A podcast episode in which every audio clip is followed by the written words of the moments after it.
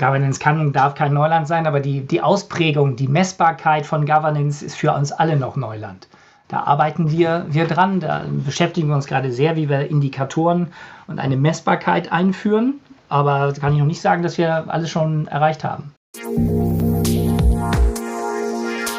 Interact Insights, der Business-Podcast zu Immobilien, Architektur und Technologie. Aus der Branche für die Branche. Bei uns hat alles seine Ordnung, daher vorab der Hinweis. Gira, das sind die mit den Schaltern. Wenn es um Smart Home, Smart Building oder einfach um Schalter und Steckdosen geht, kommt ihr an Gira nicht vorbei. Egal ob im großen Bürogebäude, im kleinen Eigenheim oder Tiny House. Gira sorgt für effiziente und stylische Elektroinstallationen made in Germany. Wenn bei euch zu Hause auch die Lichter angehen sollen, schaut doch vorbei unter gira.de. Gira. Smart Home, Smart Building, Smart Life. Grüß Gott und herzlich willkommen zu einer neuen Folge des Rotonda Immobilien Podcast Interact Insights. Ich bin Alexander Heinze, ich bin Moderator und Journalist. Wir stellen im Podcast einmal pro Woche besonders spannende Persönlichkeiten aus der Immobilienbranche vor und beschäftigen uns auch mit aktuellen Themen. So auch heute, denn spätestens seit die Europäische Union die Zügel in Sachen Umwelt, Soziales, gute Unternehmensführung doch sehr stark anzieht, müssen sich Immobilienunternehmen mit den Buchstaben E, S und G zwangsläufig auseinandersetzen. Das Thema E, also Environment, Umwelt, will ich heute mal ein bisschen außen vor lassen und vor allem über die sozialen und die Governance-Aspekte sprechen. Dazu habe ich Alexander Happ, Gründer und Geschäftsführer der Berliner Assiduus, zum Podcast eingeladen. Und du hast auch gleich zugesagt. Hallo Alexander. Danke sehr, ja gern. Du warst, ein paar Worte zu dir, du warst von 2012 bis Ende 2019 bei der Buwog, später dann Vonovia und hast dich dann mit Robert Christian Giertz selbstständig gemacht und zusammen mit der Idealversicherungsgruppe die Assiduus gegründet. Ja, bevor wir jetzt ins Thema einsteigen, wollen wir auch noch ein bisschen dich kennenlernen und dazu haben wir so immer so eine kleine Frage-Antwort-Runde. Einfach, ich stelle dir ein paar kurze Fragen, du antwortest spontan und dann schauen wir mal, ob wir ein bisschen mehr über dich auch wissen danach. Wenn es wieder geht, wo trifft man dich dann? Eher im Museum, im Stadion, im Theater? In der Weinbar. In der Weinbar. Okay, großer Weinliebhaber. Fängt wirklich an. Großer Weinliebhaber? Ja. Dann eher weißen oder eher roten? Weiß. Und welche Region ist so deine Lieblingsregion? Das ist zurzeit Chenin Blanc. Okay. Frankreich. Die deutschen Weißweine eher positiv, eher negativ? Sehr positiv.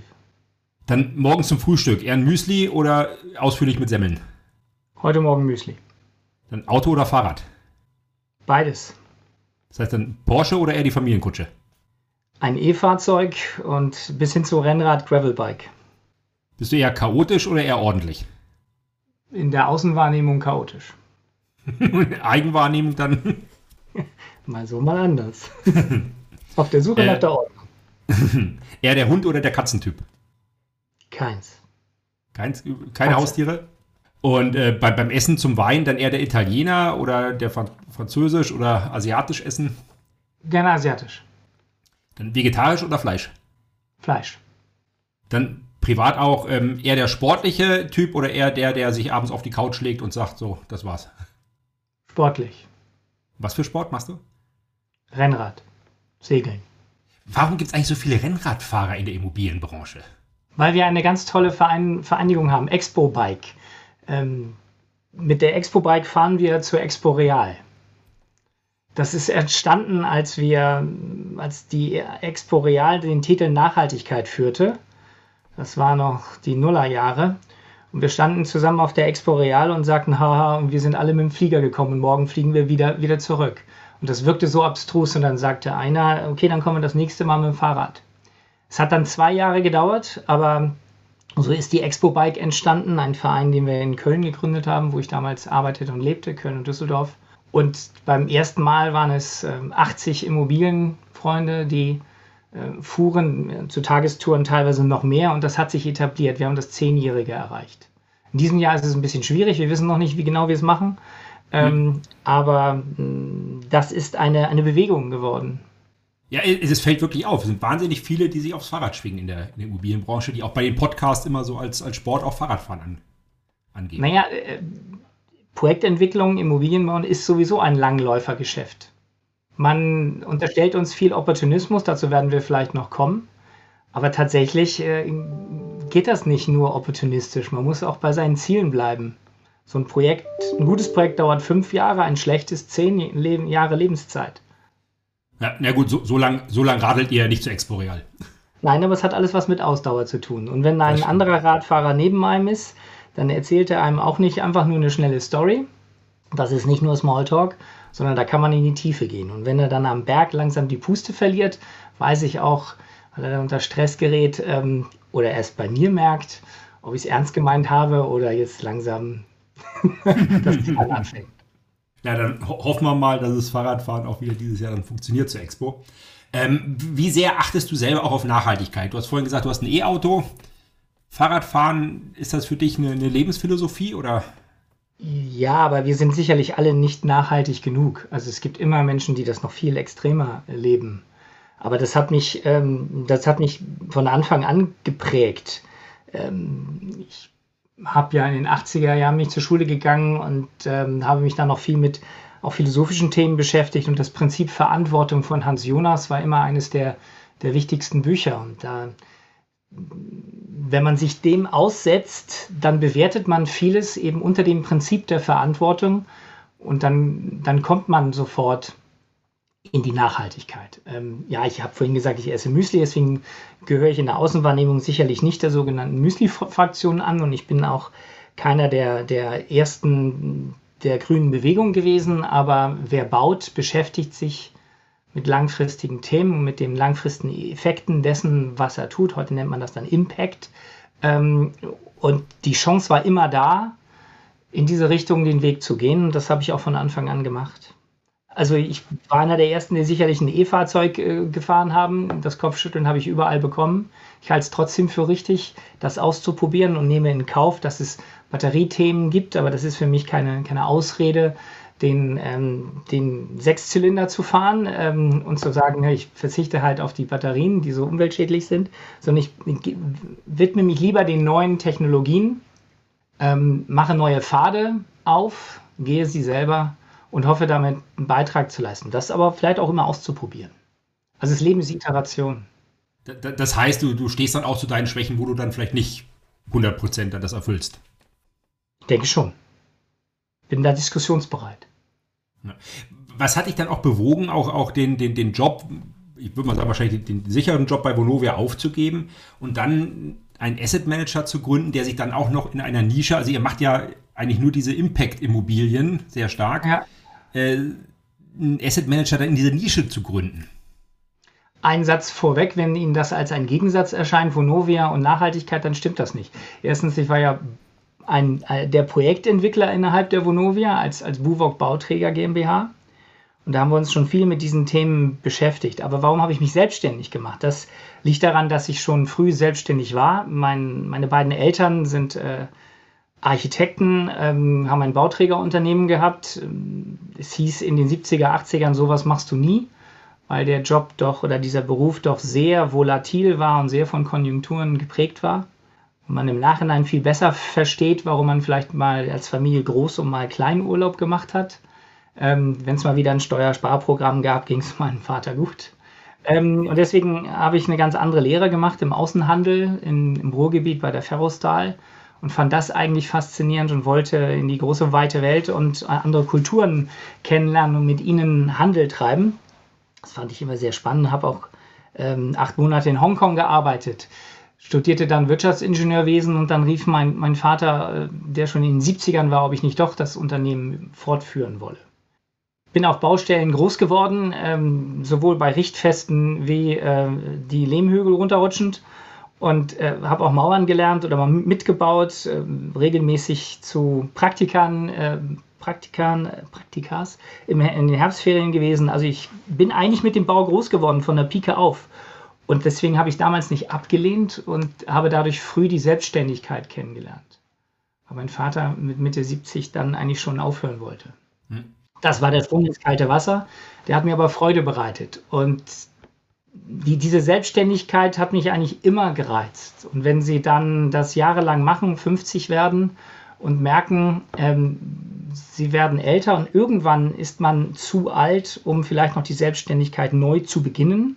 Man weiß nie, wann die richtige Zeit ist, aber wenn man sich mit diesem Gedanken überhaupt beschäftigt, muss man irgendwann springen. Das ist ja auch das, was ein Projektentwickler auszeichnet. Um ein Projekt zu beginnen, das immer eine viel zu große Investitionssumme hat und der Kaufpreis eines Grundstücks ist immer zu groß, muss man bereit sein zu springen. Dieser Gedanke kam irgendwann nach dem 50. Geburtstag, obwohl das Team, das ich bei der Buwog in Berlin hatte, großartig war, das ich aufbauen durfte und die Aufgaben, die wir dort hatten, großartig waren. Aber trotzdem gab es diese kleine Saat: Willst du dich nicht nochmal selbstständig machen und wann tust du das? Machst du das mit 60, wenn du für viele vielleicht schon abgeschrieben bist? So, ihm bleibt jetzt nichts mehr anderes übrig, er muss sich jetzt selbstständig machen. Die Saat war da und dann die Chance und ja, dann bin ich gesprungen. Und warum dann eben in diese Nische Impact-Immobilien? Das ist keine Nische. Das ist das, womit ich mich seit meiner Berufstätigkeit beschäftigt habe, wir haben auch bei der Buwog uns sehr viel mit beschäftigt haben. Wir sind natürlich es ist immer ein Abwägungsprozess. Das Ergebnis des Bauens ist immer zu teuer. Deswegen kann man nicht alles, was man tun könnte, von vornherein in die Programmatik einer Immobilie übernehmen. Aber Ausgewähltes haben wir eigentlich immer gemacht und bei der Buwog waren wir eine der ersten, die einen Projekt, damit einen ganzen Standort mit einer Nahwärmeversorgung erstellt haben, die 0% Primärenergiefaktor hat, also 100% regenerative Energien verwendet. Das nur so als Beispiel. Ich habe aber auch schon in den 90er Jahren, damals in Kiel mit der AG Schleswig-Holstein, das erste Mehrfamilienhaus mit der Druckluftprüfung, also der Dichtigkeitsprüfung errichtet.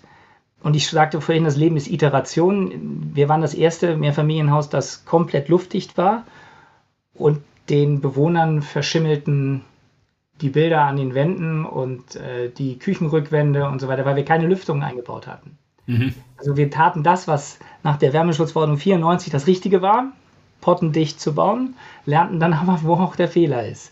Ich bin also diese Wege schon in den 90er Jahren gegangen, dann auch mit dem Lernen, dass man zwingend immer lüften muss. Habe das in den Nullerjahren gemacht, bei dem Unternehmen Interboden, Innovative Lebenswelten, bei denen ich gearbeitet habe als Projektentwickler. War das auch eine tolle Bühne, um genau diese Themen aufzugreifen.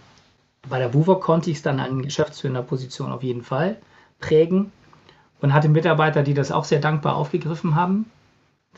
Diese Nachhaltigkeitsthemen machen am Ende glücklich, wenn man damit agiert.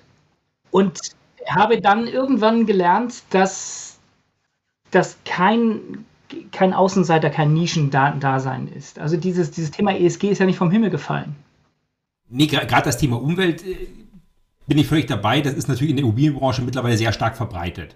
Aber ESG ist ja eben, wie die Buchstaben sagen, auch mehr. Und das Thema Soziales und Governance, das ist ja doch, wenn man sich viele Unternehmen anguckt, es wird jetzt langsam mehr drauf Wert gelegt, aber in vielen Bereichen doch noch für viele Unternehmen noch Neuland.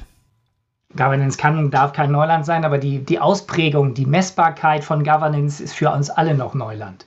Da arbeiten wir dran, da beschäftigen wir uns gerade sehr, wie wir Indikatoren und eine Messbarkeit einführen, aber da kann ich noch nicht sagen, dass wir alles schon erreicht haben.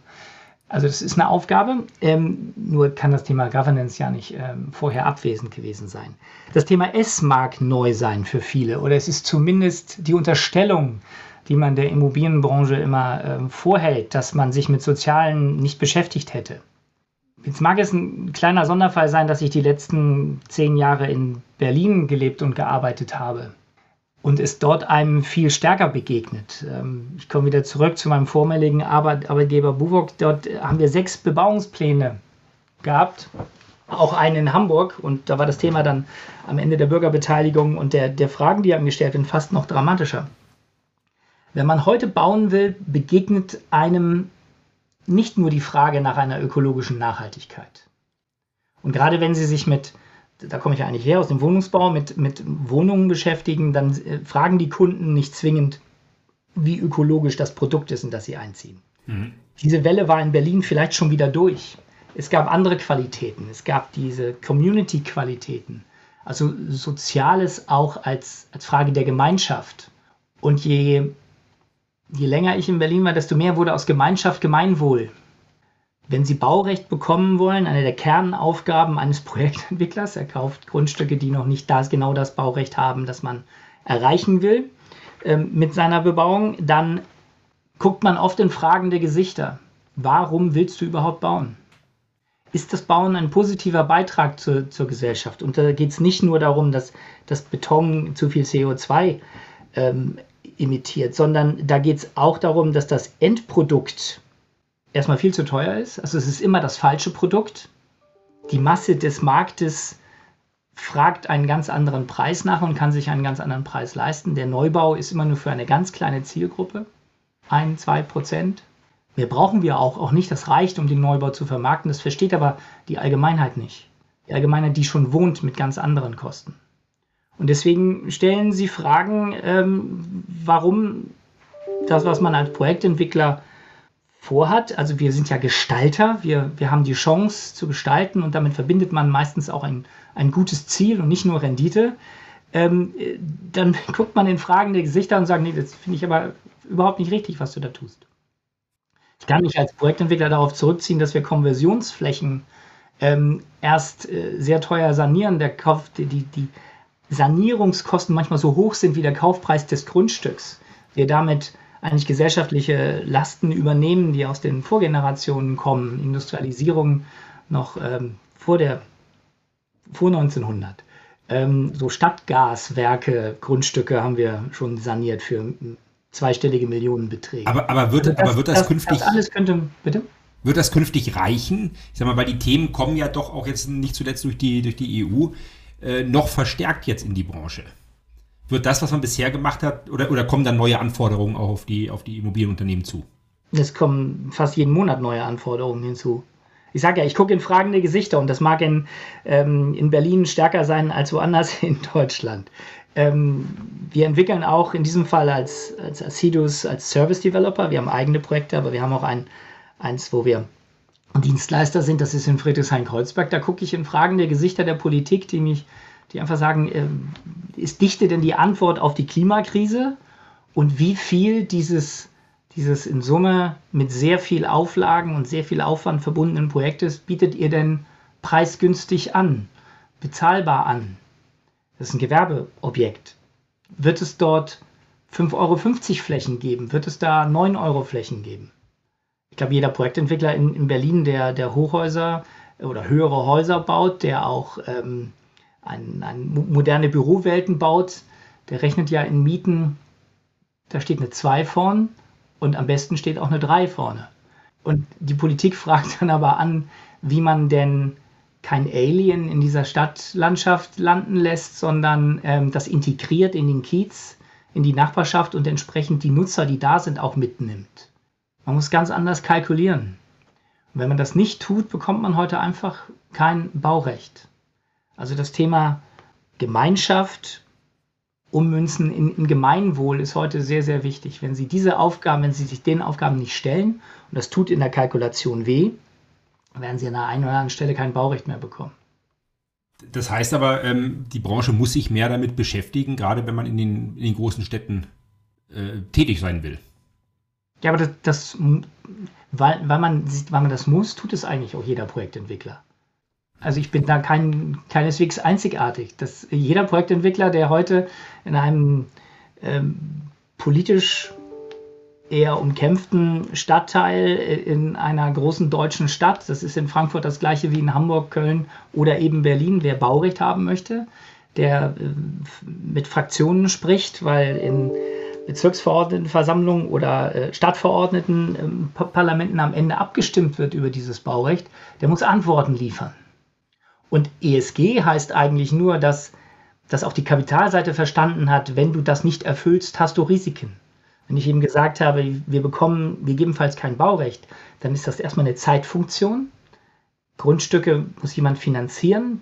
Es mag ein institutioneller Kapitalgeber oder eine Bank sein, die fragt vorher nach dem Zeithorizont. Wir als Projektentwickler, wenn wir ein Projekt beginnen, sind Optimisten. Da liegt also immer so eine kleine Verzerrung in der Entscheidungsfindung vor. Der Optimist gibt eine kürzere Zeit an, als es am Ende dauert, aber für den Kapitalgeber liegt in der Zeit ein großes Risiko. Und ob das Baurecht überhaupt kommt. Und wenn man also heute politische Risiken ganz anders messen muss, dann sind nicht nur wir Projektentwickler plötzlich damit befasst, sondern auch die Kapitalseite. Und das ist einer der Beweggründe für ESG. Wird denn von der Kapitalseite auch noch mehr Druck kommen durch diese EU-Verordnungen? Nicht nur durch die EU-Verordnung. Weil die EU-Verordnung sagt ja nicht, wir werden weitere Risiken erzeugen. Die EU-Verordnung will erstmal dem Klimaschutz einen großen Beitrag leisten. Also die EU-Taxonomie beschäftigt sich zunächst einmal rein mit der CO2, mit der Klimafrage. Das ist das primär Wichtigste und dem wollten wir uns hier ja nicht widmen. Wenn ich von politischen Risiken spreche, dann haben wir erkannt, dass die Politik heute einzelne Branchen mit einem Federstrich bestrafen kann.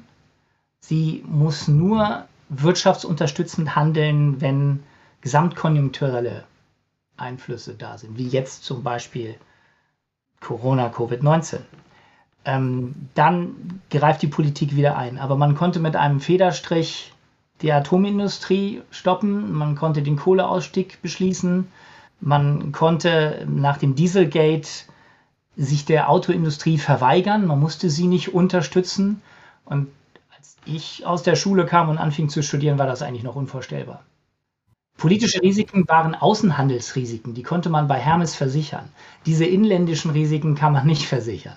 Und das haben große Investoren, die in zum Beispiel den DAX 30 investieren, die also in jedem dieser großen deutschen Unternehmen investiert sind, teilweise in den Aufsichtsräten sitzen, die haben irgendwann ihre Ratinginstitute gefragt, warum habt ihr uns eigentlich nicht darauf aufmerksam gemacht, dass hier neue Risiken lauern?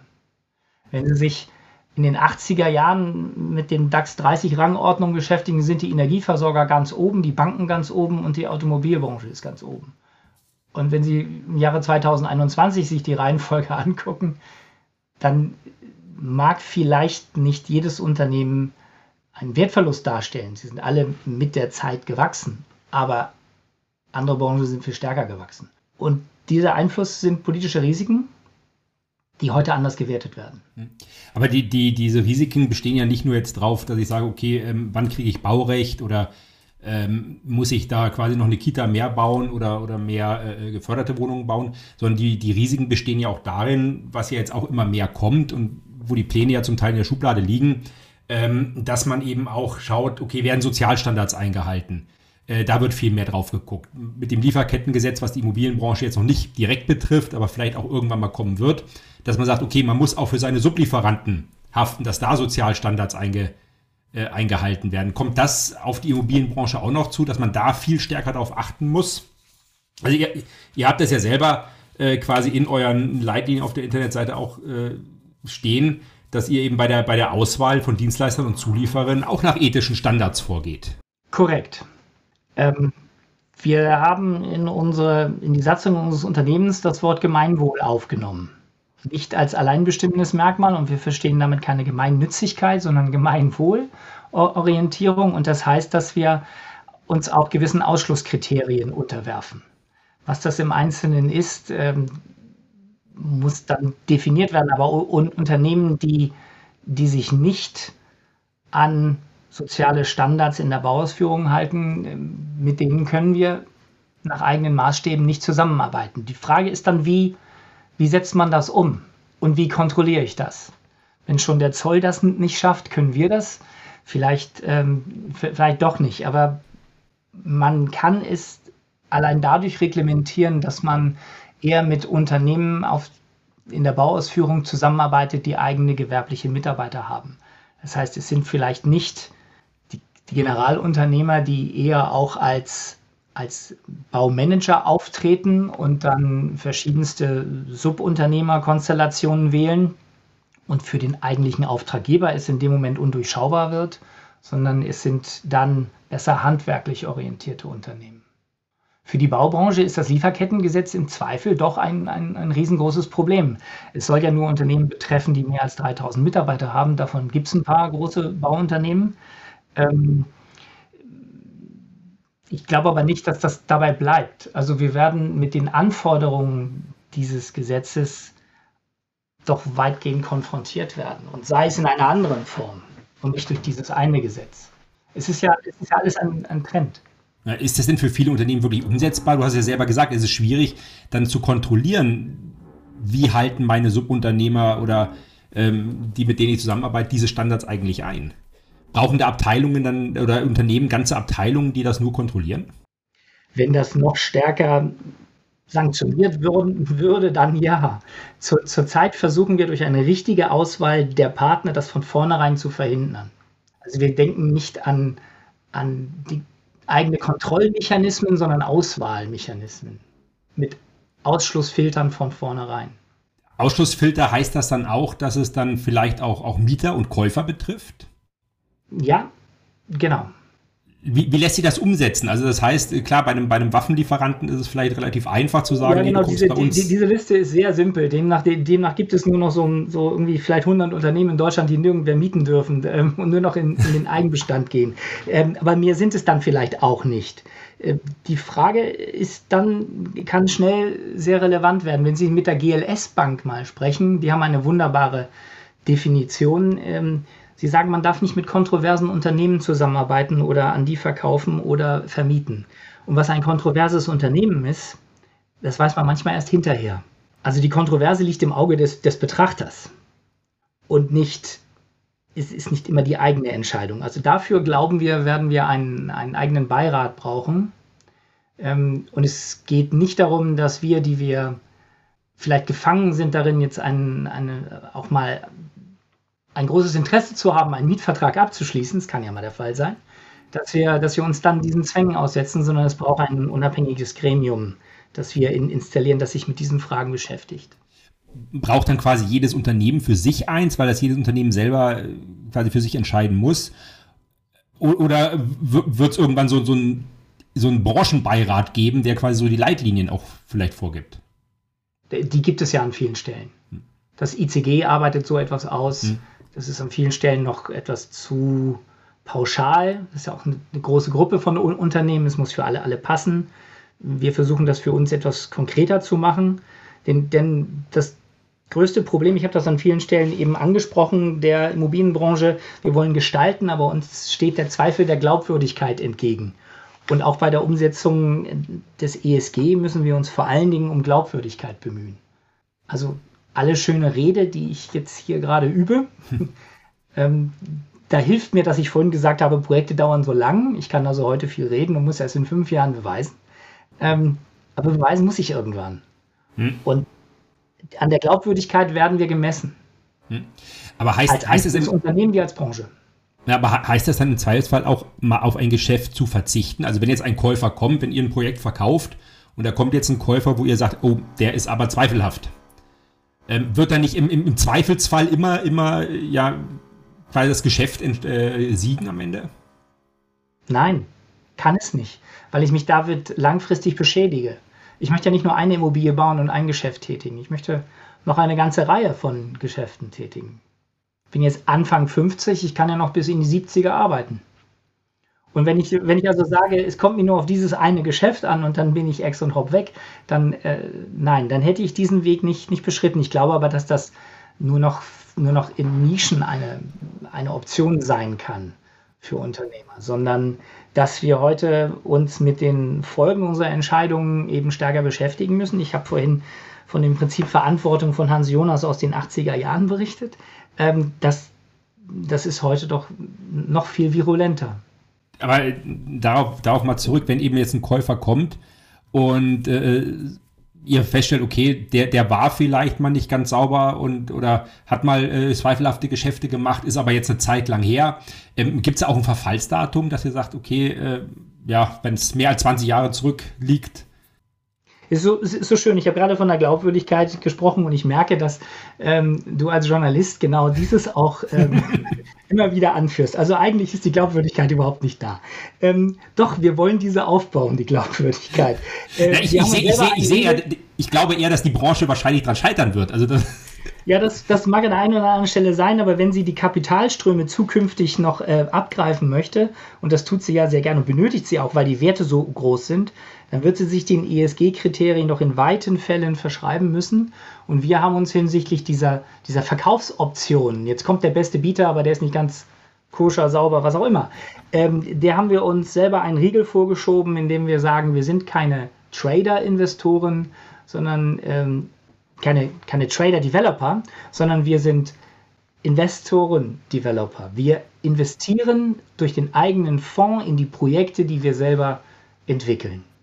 Das ist ein ganz anderes Denken, weil man die Immobilien sicherlich auch über ein paar Jahre, wie ich sagte, entwickelt, aber dann mindestens 10, wenn nicht 20, 30 Jahre im Fonds hat, managt und vorher Investoren gewinnt für die Thematik des Fonds, nämlich mit einer klaren ESG-Ausrichtung und dann doch wohl eine große Chance hat, dass diese ESG-orientierten Investoren auch Wert darauf legen, dass der Fonds genau diese Kriterien einhält. Also wir kommen gar nicht in die Falle, dem Bestpreisbieter zu erliegen. Okay, das gilt jetzt für euch, aber es gibt ja viele Developer, die eben auch darauf angewiesen sind, dann auch schnell wieder abzuverkaufen, um eben dann auch die Refinanzierung zu haben und alles neue Projekte angehen zu können. Die werden wahrscheinlich dann eher ein Problem haben, gerade wenn es dann um große Projekte geht, wo dann auch die Käuferschicht nicht so groß ist. Werden die das durchhalten können?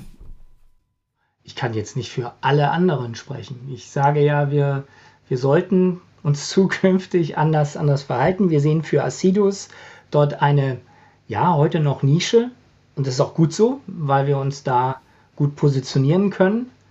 Das macht das Leben komplexer. Der Projektentwickler lebt eigentlich davon, das Projekt Stück für Stück weniger komplex zu machen. Wir fangen jetzt besonders komplex an. Aber wenn ich langfristig Erfolg haben möchte, auch in größeren Volumina, dann sollte ich mich diesen Kriterien zukünftig stellen. Dass es immer wieder Einzelne gibt, die den Exit opportunistisch suchen und finden, will ich gar nicht ausschließen. Das mag auch manchmal vernünftig sein, das mag ökonomisch vernünftig sein, das mag auch vernünftig sein, weil ich als Unternehmen manchmal nicht in der Lage bin, diese langen Zeiträume, denen ich heute ausgesetzt bin, die abzubilden. Ich habe ja meistens Kapitalgeber, denen ich auch irgendwann reporten muss. Also mit der Verlangsamung unseres Geschäftes durch zum Beispiel Genehmigungsbehörden, Politik und so weiter wird ja mancher auch in diese Opportunität getrieben. Ich besorge mir Geld, ich kaufe ein Grundstück, ich verspreche mir und dem Kapitalgeber Baurecht, das ich erreichen will innerhalb einer bestimmten Zeit, und dann passiert einfach nichts in dieser immer mehr konsensual geprägten Republik, die vor allen Dingen auch zu einer Verlangsamung in jedem Teil des Prozesses führt. Das ist richtig, ja. Dann bin ich irgendwann gefordert und dann mag der Exit für den einen oder anderen die einfach notwendige Option sein. Das werden wir immer wieder sehen und das lädt dann zu kritischer Betrachtung ein. Aber ich will gar nicht unterstellen, dass die meisten Immobilieninvestoren opportunistisch handeln. Ich erlebe das auch ganz oft anders. Okay, aber ich will trotzdem nochmal auf die Branche da zurückkommen. Also ihr habt zum Beispiel auch drinstehen in euren Leitlinien keine Toleranz gegenüber Korruption und Vorteilsnahme.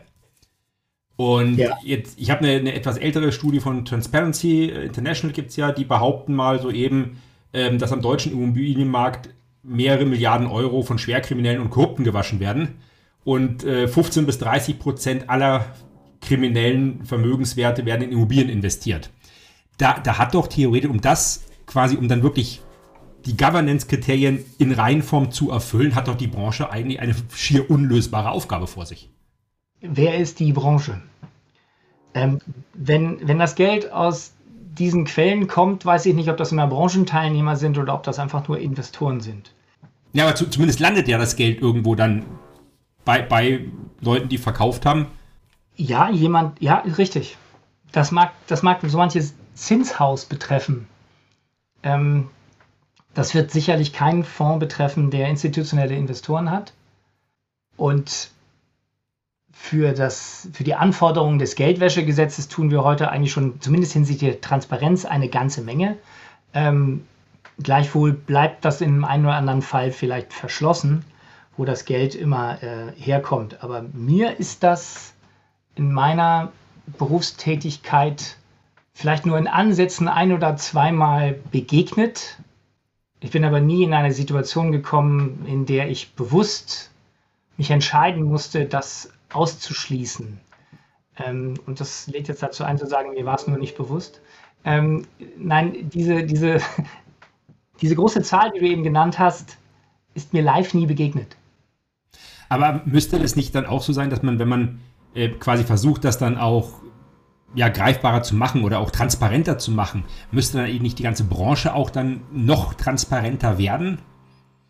Das ist ja immer der Vorwurf, den man dann gleichzeitig macht. Governance kann man nicht auf... Die Branche derjenigen, die bauen, die Branche derjenigen, die vermieten. Und da gibt es ja Branchenverbände, aber es gibt viele, die nicht Teil dieser Branchenverbände sind.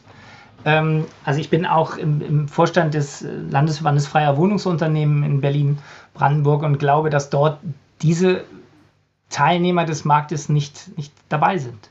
Mhm. Ich gehe fest davon aus, dass es sich dann um Investoren handelt, ja, die Geldströme aus anderen Ländern nutzen, die alle den sicheren Hafen in der Bundesrepublik suchen und das ein oder andere Mal wir nicht wissen können, woher das Geld kommt, und die suchen hier Investitionsziele. Ja, aber muss es nicht trotzdem... Die begegnen dem normalen Developer nicht. Die suchen Zinshäuser, die suchen... Ja, teilweise ja schon, wenn man sich manche Firmenkonstrukte ansieht, Firmengeflechte, die recht undurchschaubar sind. Das ist ja in der Immobilienbranche oder wenn man bei vielen Käufen eher der Normalfall als die Ausnahme, dass irgendwelche Konstruktionen gewählt werden, die dann nur noch schwer nachvollziehbar sind. Nein. Dass manche dann auf Steuerspareffekte setzen, das ist richtig. Aber für das Geschäft desjenigen, der Grundstücke, im Grundstückskauf ist das ein oder andere Mal der Fall. Wer dann aber Baurecht entwickelt, Partner der Politik sein möchte, Bebauungspläne also entwickelt, dann Immobilien entwickelt, die er an institutionelle Investoren verkauft oder an, wenn es sich im Wohnungsbau um Eigentumswohnungen handelt, eben an Einzelerwerber, der ist in einem ganz anderen Marktumfeld unterwegs und diese Unternehmen müssen dann auch ganz anders bewertet werden. Das heißt, ich höre so ein bisschen raus, dass es dann irgendwo auch eine Aufteilung geben wird. Das heißt, es wird die Unternehmen geben, die sich sehr stark darum kümmern, die sich bemühen, das alles gut umzusetzen, und quasi die es mehr oder weniger nicht interessiert dann.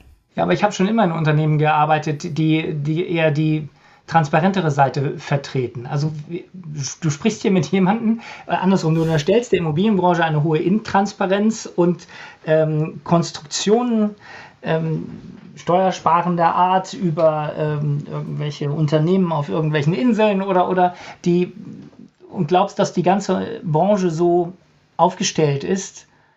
Ich selber höre davon genauso, das mag mir ein oder andere Mal vorgekommen sein, aber die Welt ist dann für mich genauso diffus wie für dich. Ich vertrete eine ganz andere Seite und bin trotzdem ein agiler Teilnehmer dieses Marktes.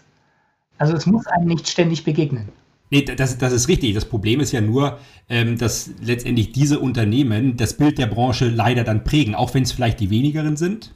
Aber das, was natürlich irgendwo dann in der Öffentlichkeit diskutiert wird und letztendlich auf die ganze Branche zurückfällt, nach dem Motto, die können dieses Thema Governance und die achten da nicht drauf, fällt nachher ja nicht, das sind ja nicht Unternehmen wie deines, das dann da herausgehoben wird, sondern es sind ja immer die Negativbeispiele, die dann auch das Bild der ganzen Branche. Korrekt, aber Gott sei Dank gibt es ja solche Podcasts wie diesen hier, wo man mal mit Leuten spricht, die ganz anders aufgestellt sind. Und es gibt die Branchenverbände, die ich ansprach. Also es ist vielleicht wichtig als Unternehmen, dass man nachweisen kann, sich in einem Qualitätszirkel zu bewegen. Und das sind auch die Branchenverbände. Und es sind dann noch mehr diese ESG-Kriterien. Mhm. Wer denen folgt, der ist eben genau auf dem richtigen Weg, die Glaubwürdigkeit zu erreichen. Deswegen werden wir trotzdem in den nächsten Jahren immer wieder Glaubwürdigkeitskonfrontationen haben. Ich hoffe, dass wir die als Assiduus dann sehr gut überstehen. Ich hatte ja eben schon gesagt, es liegt manchmal im Auge des Betrachters. Also wir als Assiduus werden versuchen, das Bestmögliche zu tun, um das zu vermeiden.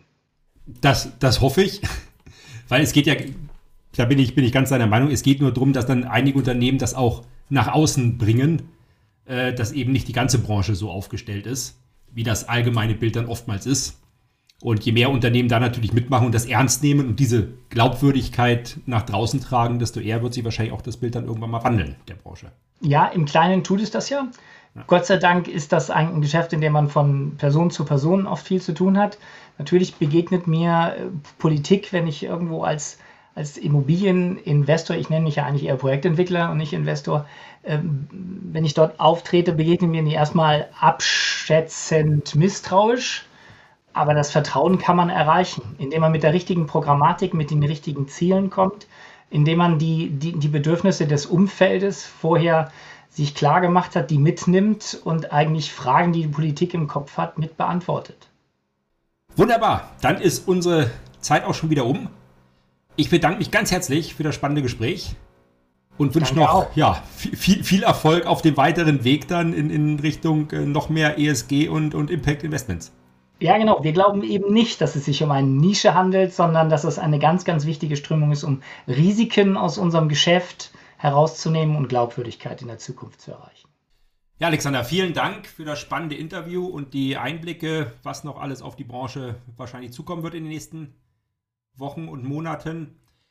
Nächste Woche, liebe Zuhörerinnen und Zuhörer, empfängt Sie an dieser Stelle mein Kollege Christoph Hadebusch. Und er hat Michael Buchholz von der Aurelis Real Estate zu Gast. Freuen sich auf ein spannendes Interview. Und ich würde mich freuen, wenn Sie wieder dabei sind beim Podcast Interact Insights. Alle Folgen des Podcasts können Sie hören unter www.interact.insights. Interact Insights, der Business-Podcast zu Immobilien, Architektur und Technologie. Aus der Branche für die Branche.